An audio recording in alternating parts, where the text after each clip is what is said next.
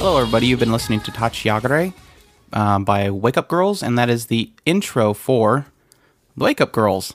You are listening to Otaku Spirit from otakuspirit.com. My name is Andrew, and I'm joined here with Chris. Yo. And today's episode is part 4 of our first impressions of the winter 2014 season of anime. This is our last part. The last one. And then we get back into other stuff. We've been trying to make it into like little bite-sized pieces for you guys, instead of doing the long 30 show reviews that we used to do. Of this sucks. Next one. This is good. Next one. And then we're all exhausted at the end. And we've actually been keeping it pretty close to the same time for each episode, so it's kind of creepy. Yeah, we've been doing pretty good. And that's because we're going through 5 shows. And this is another 5 of them. We're going to jump right in. But first, again, this is from otakuspirit.com.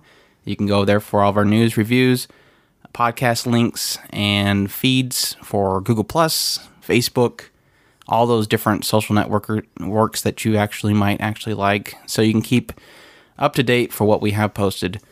But yeah, let's jump right into there. We have our first show that we're going to go into, which is Witchcraft Works. Why did that get me tongue-twisted? You are just tongue-twisted tonight, aren't you? Let me go ahead and just untangle that. This is a show about Izayaka Kagari and Hanako. Can you make that bigger? Takamiya. And let's see here. Kagari. Are you blind today? I am. I'm tongue twisted and you're blind. I am blind. Oh, let me figure out how to actually increase the size. The screen is like 5 feet away from me. So, I mean, can you blame me? That's all you have is those 2 names. I know, but they're tiny. Anyways, what's the show about? This is a show about a young man. He is, he goes to school, and there's this girl, I'm guessing is Takamiya. I gotta bring up the stupid page or something. Hanako Takamiya is the boy. Okay, that's what I wanted to know. And the girl there is called Princess Izayaka Kagari. The princess is the one who everybody in school pretty much worships her.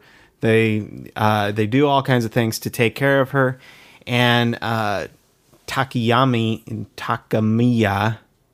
I cannot read that, Andrew. What do you want me to do? Make it bigger. I can't. Yes, you can. I forgot my daggone buttons here. Control. There you is go. Is that big enough? Yes. It's big enough. Takamiya is he sits next to the princess, and anytime he has any interactions with her, pretty much the princess fan club beats him up and all that kind of junk. Well, one day he's taking out the trash, and he finds a little note that says today's forecast is cloudy with a chance of falling school buildings. I like how you point out that piece of paper like it means anything to the story. It does not mean anything to the story except for kind of like the catalyst that gets everything going. No, I think the falling building does. Anyway, he looks up, and there's a building falling down on him. He's under attack by a witch who is commanding these weird giant bunnies that have... CG bunnies. Yes. Oh, we're not going to get that yet. CG. Well, needless to say, he finds out that he has actually been blinded to a world of magic that he is actually involved in, and he is kind of a major player in. The princess is actually is tied to him for some reason. They don't really reveal that right away. They reveal that later on, and she is a flame witch, and she just blows everything up, pretty much. Now, one of the things that I was really, really worried about with this show is fan service. Because of the people who were pretty much backing this show, I was very, very afraid that was going to become one of the main forefront things that they were doing. Now, that's not to say that it is not hidden. There is a little bit of hidden innuendos here and there, but it is overall very true to the manga. and has been very clean for what it is. So I do like that, and I'm very happy about that. Now, on the flip side, my downsides to this show, the second thing that I was worried about, because watching the first episode, I was scared to death that they were going to be very reliant on CG, and they are. Almost every battle scene that I have seen so far has been somehow using CG in some way, shape, or form. It's not bad. It seems like they're very on top of it, trying to keep it true to the story. But it is very, very heavy and very, very, you can very much see it, and it is very strong. Sticks out like a sore thumb. Yes, unfortunately. But the world is very good. It's very true to the manga. I outside of those two little points, I can't really say anything bad about the show. Are you ready for me? Yeah. I dropped it. I didn't like the CG. I only went, I think, 2 episodes, and it just wasn't connecting with me. That's pretty much all it was. I just didn't like the characters. The battles were pretty much, the bad guy would show up, she would cast one spell, destroy everybody, and it was over. And like I alluded to him, it probably changes later, but there was no conflict for me to even care about. And then the whole white stuff jokes was a little bit too much for me, which, yeah, you've explained to me why they say that, and it makes sense, but yeah, like you said, innuendos killed it. But yeah, I enjoyed the color. The flames were really cool, the effects that they did, but the CG, I didn't care much for it. I've heard some people say that they matched the frame rate of them to the animation, so it matches. It doesn't. It sticks out way bad, so take my critical views as you will. And we'll move on to a good show. Seki-kun, The Master of Killing Time, which is a short. But this is one of those shows that I think perfects what a short should be. Yes, I have to wholeheartedly agree. Right, you have like Pupa is trying to make a huge long story out of 2-minute segments, which doesn't work. You have shows that make scenarios that are pushing the boundary of their time limit, which hurts it. You have some that are trying to make a story again out of a joke. This one is built around, here is, were they 5 minutes long?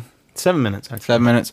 7 minutes long. Let's create a scenario, a joke within this 7 minutes, and it fits and it works. I've heard people critiquing the joke or the humor of it. It is, a lot of it is really just smile-inducing. There's a few of them that are just laugh-out-loud funny. The one thing, I've gone ahead of myself. This covers Rumi Yokoi, and she sits next to Toshinari Seki. And Seki, name of the show, Seki-kun, he is, again, a master of killing time. He sits at his desk and does the most elaborate things to kill time. Okay, when he says elaborate, there is no expletive that can make you understand how elaborate these things are that he does. But I'm going to stop you there, because technically he does keep in within the boundaries of logic. Mm-hmm. He might have a really weird reason of doing what he's doing, but it's still logical what he's doing. He's just killing time. The funny thing about it is that is she known by Yokoi? No. Yeah, they usually call her Rumi, actually. I don't know. I'll say Rumi. Rumi, who sits next to him, the pinnacle of the show is actually her, which you wouldn't think about. Oh, I didn't think about when I first started watching the show. She's actually the star of the show, because it's not usually about what he's doing. It's about what she portrays it as, and she's constantly distracted by him, which causes her not to be able to study. And she's trying to stop him, but at the same time not get caught and in trouble herself, and trying to study. And the things that she blows up, these elaborate things that he does out of proportion, is just what makes this show so great. Yeah, you sit there and you wonder in your head, which one has more imagination, him or her? Pretty much. Like you'll be playing like a Japanese version of chess, and one this knight will knock out the king and wear his part of him on top of that chess piece, and she's all making it out like he just killed the king and then stole his crown, and now all the other knights are after him, and he slaughters them all. It's just way funny, and like I said, it fits within a short 7-minute period, which is just perfect. It absolutely is. And on top of that, you could watch any one of the episodes at any one time. You don't have to watch them in order. It is perfectly done because each one of them is encapsulated, self-contained. There's no long-running story through all of them. This is what I think a short should be. Right. I agree. Yeah, the animation style, very simple. I actually like Rumi's character design. I think she's kind of cute. Seki's good design as well. And I think they really kept it to a simple design, partly because it's a short. They're not going to spend billions into the art direction. But it also matches the CG as well, because they do have CG in it, but it doesn't stick out. I also think that it there's almost like a... more of a calm, boring atmosphere in general in the calm class. Tones. The tones are all calm. Yeah, and then you see whatever Seki is doing, and it's absolutely just an explosion of color usually. Mm-hmm. So it almost like contrasts, so that you're naturally drawn to whatever Seki is doing. Yep. I take my word back. The CG does stand out in some situations, but not as much as I would say Wizard Barrister or Witchcraft Works. Wizard Barrister too. Well, it doesn't stand out in a bad way. It stands out in a way that brings you to it. Right. It's not trying to act like it's fitting in. It's usually separate. But yeah, that's Seki-kun. There's not much else we can say about it because it is a short, but I definitely recommend it if you're looking for something that's highly recommended. Funny. Good humor, clean, good humor. It's all there. So, in contrast, Nisekoi. It's not a bad show. Wow, really? You have. I'm gonna start out with the characters since you're kind of blind. Raku Ichijo, who is the son of the current leader of the Yakuza, right? In that town, at least. In that town, I know of. Yeah. And then you have. Chitoge Kirisaki, who is would be the daughter of the leadership of that area, the Beehive Gang. I get the impression that she is their mafia. Well, they call it Beehive Gang, but I guess it could be mafia too. Well, yeah, they implied that she came from America, and then they said something about a mafia ties or something like that. So. The gang is probably called the Beehive Gang, but it has some kind of mafia tie, apparently. But you have two kids, boy and a girl, and they are both part of a huge gang. Yes. And one day... The gangs are fighting each other. Yeah, it's funny, because they're walking down the street, and there's people shooting guns at each other in the background. It's comical. It's okay. He's late for school, or he was at school, and he was walking through a courtyard, and she jumps over. This is the first day that she ever came to that school. She jumps over the wall. Oh, you're going way back there then. Wall. No, this is at the beginning of the show. I was making it simple and going straight to the hookup. No, I wanted to explain how they came into contact, because they don't like each other. And there's a reason why, and that is because she knocked him down. She didn't apologize for it. He lost a locket that was crucial to him, important to him, because it has to do with his a childhood friend who promised to marry him someday, and he lost that locket, and it was very important to him. He goes and confronts her, and they go looking for it, and in the process, she doesn't understand why he thinks it's so important. He thinks he's an idiot for holding on to childhood romance. He's ew, kind of. Yeah, and so he calls her a gorilla. She calls him a idiot or whatever. At any rate, that's the introduction to the two characters. As Andrew was saying, there's a war going on between the two gangs. The Raku, or Ichijo, goes home, and his father tells him that he needs to talk. He says that you have to get married to somebody. You need to go out with somebody. Or courtship. Yeah. Court somebody. Yes.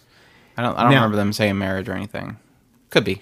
It was kind of implied through the entire thing. It doesn't matter. He reveals that, oh, it's her. Obviously, they don't like each other, so they're a little bit not too happy about it. But they understand that they have to do it, because if they don't, that's going to make the war keep going, and they don't want their friends and family hurt. So and Ichijo now has pretty much fears for his life, because he doesn't care about the Yakuza at all. He wants to just go be a chef. And the whole thing with Ichijo that I seen, it wasn't really that he didn't want to stop he wanted to stop the war. It was more the guy on the other side that is like the guardian of this girl pretty much says, "What? Did I hear you say that it's all a fake?" And he's, carving his knife, he's shaving his knife or something, kind of thing. But yeah, he never really seemed to care about the gangs themselves. He just wanted to be a chef. But yeah, and then you have another girl who's involved with it, who is like the girl that he absolutely adores and loves. Yeah, who that is the childhood friend. This is where we get into the love triangle issue. That's, if anybody hasn't caught yet, that's where Andrew goes, turn off. Andrew shut down really quickly on this one. Now, as it said, I don't mind love triangles so much. I kind of, as strange as it sounds, I like the fact that I get emotionally attached to these characters. I love them. I hurt with them, and I think that that's why I like them so much. And in this one... You hopeless romance. I know, right? As it stands right now, the thing that I kind of like about this one is that he's leaning towards her still. It's almost 7 episodes in, and he's still leaning towards her. Mm-hmm. And I think that's a good thing. That sounds familiar. I told you there's a difference between a ditherer and this guy. I'm hoping... But, I've my hopes have been crashed before, i.e. the one that you're wanting to say. It's always obvious who he's going to choose. It's the character that's on the front of the daggone box, and the one that is the focus of the story, the girl that he's being forced to be with, even though he completely hates her guts, he will at some point flip-flop and like her. You know it. It just is going to happen. And he's going to break the heart of that nice girl that seems so perfect. She's so awesome, too. But I can hope. Yeah. But I can hope. I don't even understand why you bother. I gave up a long time ago. At any rate. Now, to move on to the funnier things about this whole situation, the director is the same director that did Madoka Magica and Monogatari, which I'm seeing a similarity here.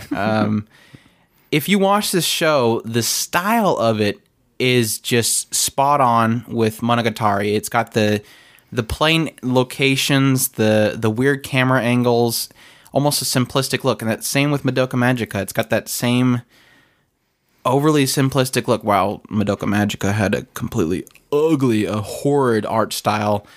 Monogatari it's almost more towards Monogatari. And yes, it's a director. That doesn't mean the art style matches him, but he does have the decision on how it's portrayed. And I see that mirrored in this show. But sadly, it's in a very detrimental way, because there's a lot of scenes where it just looks like lazy. Like, they'll have an angle where the chairs are missing or something, and it just doesn't make any sense why it looks that way. I don't know. You might disagree with me. I didn't like the art style. That's all I'm saying. I don't mind the art style so much as I don't care for... I would almost put that up to animation. It's almost, well, I've already made my comments about Monogatari is, although I like the art style, it's almost like the animation, if you could call it its own art, is almost It's a mixture of art direction and the animation, because the art direction manipulates the animation because they have to build around it. Monogatari had a lot of, while it had a lot of visually stunning looks to it, it was technically a lot of stills. It was a lot of panned angles. It was a lot of odd, like I said, camera angles. This has that kind of same. It almost feel. Looks like a doggone OCD person got together with somebody that was epileptic. There's a chair. Look at the chair. They're still talking. Look at the chair. Just, I mean, put it that way. I mean, I like the artwork of the show. I don't like the way it plays out because, like I said, it's like they're bouncing around from place to place, and it's like, goodness sakes, I'd rather have just a flat picture of a guy with doggone lip flaps. I mean, I would rather look at that than bounce around in a million different directions. If we keep talking about this, I'm going to go into Madoka Magica, and I want to leave that for our spoiler cast, because there are some things about that did not make any sense whatsoever. Anyways, anything else to add to Nisekoi? It is a love triangle. If you can get past the artwork, it's a decent story so far. I disagree. Just kidding. You always disagree with me. I dropped it. If anybody's not guessed yet. I like saying that I dropped it. It sounds cool. Like, yeah, I dropped it. Anyways, next one is another one that I dropped. Wake Up Girls. Idol Masters 2.0. No. Well, I don't know. I've never done Idol Masters. Well, based on the first episode, it looked like Idol Masters. It is still very, very slow. But I think that I may have overjudged it at first, because I actually did drop it for a very long time. I actually picked it up about a week ago and started catching up on it just because I wanted to be able to honestly say something true or say something about this show. You were bored. Just admit it. No, I wasn't. Okay. I actually did want to say something about it. I didn't want to give it one episode and say I dropped it after one episode and I didn't give it an honest try. I did go back and I watched 3 episodes. I went ahead and watched the last 3 episodes today. So I'm up to about 6 episodes right now. Here's the thing. I didn't see a lot of character development, and as I said before, I'm very, very, very key on character development and character building. And the first episode was so slow, and I didn't feel any connection to any of the characters. So that's just like Pilot's Love Song. I honestly, I didn't feel a lot of character building, and I didn't feel any connection to any of the characters.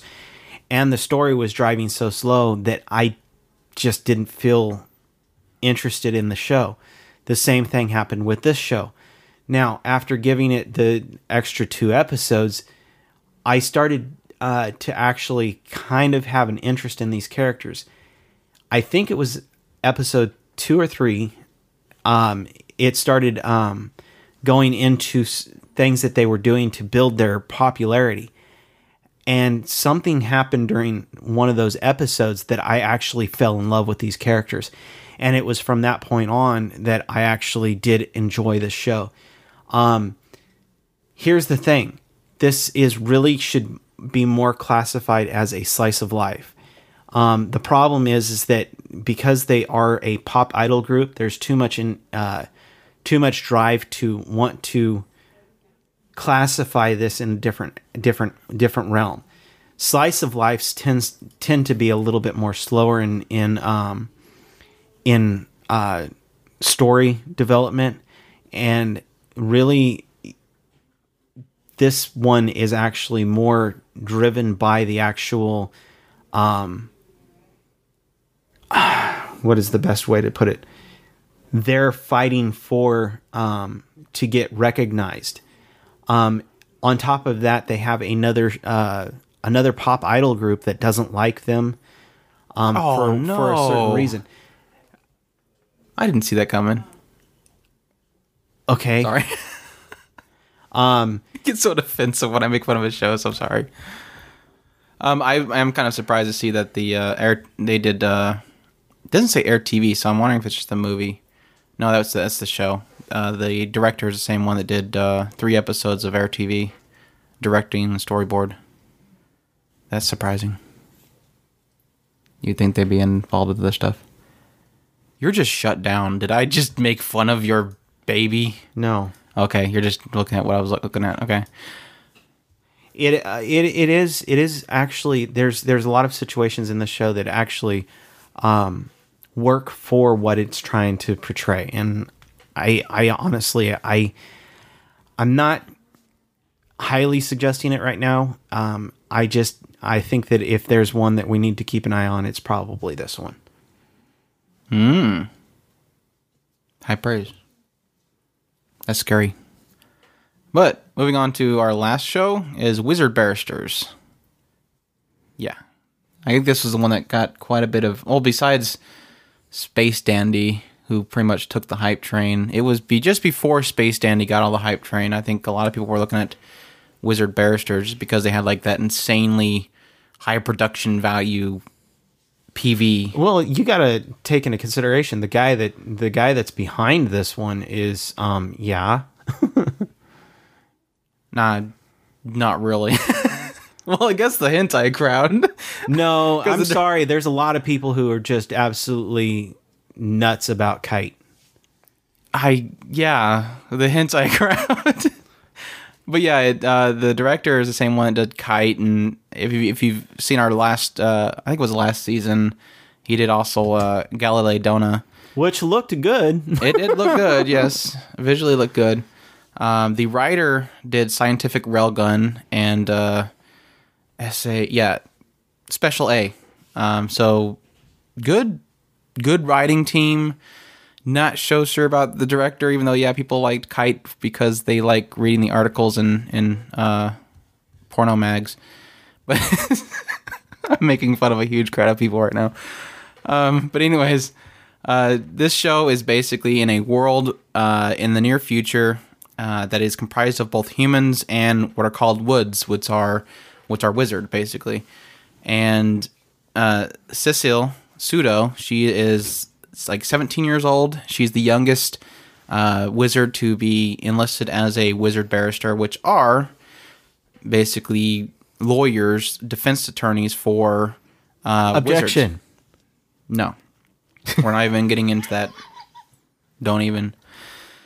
But she goes to work at Butterfly Lofts. This is a place that just has quite a colorful group of people within it. You have the cold man, who ends up being actually pretty cool. He's like his wizard powers came out at a much older age. You have the old man who seems like he's really lazy, but he actually notices things that other people just doesn't notice, and he points those out and solves a case. You have the usual rival girl, which is the girl that joined at the same time as she did. You don't click the squeaky toy. Who joined the same time she did, and she's kind of the rival. You have the almost pervy girl that always clings on to Cecil. You have the both of the leaders. One guy looks really weird. Anyways, so you have this entire law firm, and Cecil is it Cecil or Cecily? Cecily's joined it.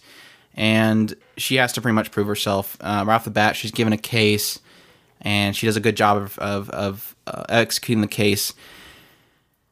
Whenever a person breaks the law with magic, they are usually always assumed as guilty. They're often discriminated against. The police force is still comprised of humans. No wizards are allowed in the police force. And they usually bring the person that committed the crime in. They're usually always, again, discriminated against, usually seen as the guilty party. The wizard barristers come in this wizard court where they'll try the person. If they're found guilty, on the spot, they're executed.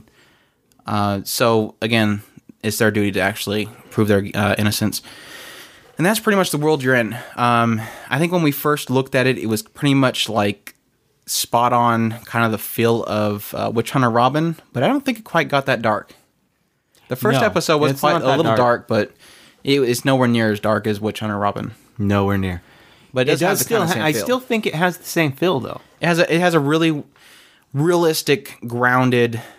Even though it is wizard magic and stuff, it feels really realistic. Everything kind of fits. Well, Witch Hunter Robin pulled that off too. That's what I'm saying. That's that similar feel. Yeah. And that's, I think, what I draw from Witch Hunter Robin is whenever something happens, it feels like it fits in this world, and it almost feels like if there was magic, boom, in our world today, I can see this happening. All the laws seem to get put into play. They're constantly worried about those laws. Like, every time that Cecily actually has powers within herself that she unlocks over time. And they even have this whole thing where if you unlock a power, you have to go register it with the law offices because they need to know what powers you have, assumingly, because if somebody reports that magic happening, they're going to probably come looking for you. So they have to report whatever spells they get because it's like puberty is when a human can become a wizard. Their powers come out, and that's when people realize if they're going to be a wood or if they're going to be a human for the rest of their life. And then you have... over time, abilities can unlock from the person, and they have to go register them with the law. And all those little things just kind of make it realistic seeming. Now the cases. This is a law movie or a show. It's pretty much every episode you have another case hits their desk, and they have to solve it. And for the first probably 4 episodes, it was really good writing. I'm really enjoying the writing and all the cases. They really. They trick you. They give you scenarios where you go, oh, okay, now I see why they did that. And I really like that aspect about them. The case with the serial murderer guy, that was just brilliantly written. The guy that they were defending was a complete psychopath, and they really designed his character perfect. I mean, he had him like licking the window when they're asking him questions. He's just complete psychopath. I like that kind of writing. They had a lot of wit put into it. Sadly, over the last few episodes, it really does. It's starting to feel like we need to bring another character forward. Let's stick Cecily with that character and see how this character is. And you have, what I say, like 8 people in this law firm, so you have essentially probably a good 8 episodes of this 12 episode season is going to be comprised of them. Having her hang out with this person to see how they act. And I don't find that all too good for the series because I was really hoping they would have that last case that involves Cecily, which they're probably going to end up doing, but it seems like they're wasting a lot of the time is all I can attribute it to. And today's episode was proof of that. It went into a character that I had no care for. There was no... They didn't make her interesting either. No, it was... She cosplays. And Cecily gets brought into a terrorist hostage situation. And here she comes ramming through the window. And she kicks one person and then gets held up hostage. And that was pretty much all they talked about her. I think the only really important aspect of that episode was the fact that they went into Moyo a little more. And that was like, what, a 5-second clip, which was awesome. But... And I'm really interested to see what happens with Moyo. But yeah, aside from that, it's been a great show so far. They've had a lot of really great animation, colorful. I don't particularly care for the style of the characters, especially like Cecily Sudo. She's got like this... It seems like a lot of the characters don't... They have a really round head, and they have like this little itty-bitty bit of hair on top of their head. Like almost... I don't know... South Park-ish, I guess, is the only thing I can think of right now. And some of the characters have, like, if you think, like, handlebar mustache on top of their head, it's different. I'll give it that. I like a lot of the artwork. There's one thing that just drives me up the wall. Did I tell you what that was? Eyelashes or something like that? Yeah, eyelashes. That's, like, the last thing that I ever care about. Eyelashes are the only thing that I don't... I don't mind the over-the-top, weird art styles. Yeah. It works for me. It's different. It makes it, yeah, it makes them stand out from each other. Like this is the future. It's like I'll agree with you there. It's kind of like what was that movie with wow, I can't even remember us The Fifth Element. They had that whole futuristic look to the characters. They mm-hmm. It might have been like I would never wear that, but at the same time it was like it made you feel like you're in a different world. You're in a futuristic world. And so yeah, I do agree with you there. But the one thing that I do not like as far as an artwork is the eyelashes. They just it brings too much focus in for me to the eyes. I don't mind the eyes. The eyes look gorgeous. I just the eyelashes deter away from everything else in this show. Hmm. I was afraid starting out that with the high production value they had in the first few episodes. I mean, they had explosions. The only real CG that stood out was the robots, but everywhere else that they used CG, they blended it so well. It was very colorful. The spell animations are amazing. And I was afraid that they were blowing all their budget on the first episodes. And it didn't seem like they did until today's episode, which is, what was it, 6th episode? Something like that. This episode, along with the crappy character development, was a lot of points not atrocious, but lazy. It was still watchable, but there was a lot of situations where I was like, what is going on with their face? It doesn't even look anime-ish. It was weird. So I'm hoping that's not a trend. I'm very afraid that'll be a trend. But that aside, I really probably just trying to save money and save it for the end. They're like, yeah, this is a stupid cosplay episode. Just have Timmy down the hall work on that. Oh my god! But yeah, I like the backstories. Cecily's mother, who's in jail, and you know that's probably because she protected, because she protected Cecily from a group, which we're finding the group is a organization in the background that goes by called a Grimoire 365. It's some kind of grimoire that tells a prophecy, which they think Cecily Pseudo is involved with, and they're constantly trying to force her to unlock her abilities by putting her in dangerous situations. All that stuff is really interesting, and I can't wait for how it unfolds. It's not quite up there with Inari Konkon and Noragami, but it's definitely probably an easy third place for me this season. I'm enjoying it. Besides this last episode being a little bit disappointing, I gave it a thumbs down. It was the first one that I gave a thumbs down. I was feeling a little bad. I don't know. I would put it next to Noragami, honestly. Oh no! Do not deface the awesomeness of Noragami. Hey, that's my opinion. Come on, it's got Nora. True. Nora's awesome. Even though Nora, we just found out, is not necessarily one person. Yeah. Yeah, you can get all of our... for Wizard Barristers anyways, you can get my impressions on each episode on otakuspirit.com. That, again, is where all of our news, reviews, and impressions of shows, including these ones, as well as podcast links and feeds, and all of our follow links are all on the right side there.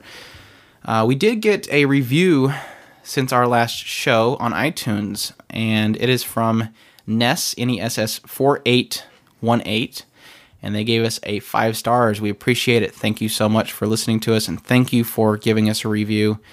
Again, for everybody else, please give us review scores and whatnot on iTunes. It helps other people find us, because it helped Ness find us, because apparently in the comment he put, only anime podcast I could find. We're glad you're here and hope this is enough to suffice you, even though it's the only one you can find. Is there anything else you need to add? No, I just wanted to thank Ness and myself. I mean... I didn't check the forum to see if we got any new users. We didn't. Okay, we still got Neo Owned on there, and Neo Owned is awesome. He's been giving us a lot of feedback and comments. We really appreciate him being a part of our community and our site and leaving us feedback. Feedback helps us grow. He's given us a few suggestions, like reviewing old shows and doing some podcasts on openings and closing music, which we're definitely going to do. We've already planned that for quite some time. I think he actually had a question for us, didn't he? Did he? Let me double check there. I clicked the wrong link. Yeah. He of course mentioned about the openings and closings. Yeah. No, I think that was pretty much all he did. Yeah, we're gonna discuss opening and closings eventually, and definitely appreciate the feedback. Our outro for this episode, which I totally forgot to say our outro for last episode, so I'm going to make sure I get it this time. It is from Witchcraft Works, which is, again, the show that we just talked about. It is called Witch Activities. It is by KMM-Dan, or KMM-Dan, if you want to be more specific. And again, we thank you all for listening, and we hope you all have a great and wonderful day. Take care. Host.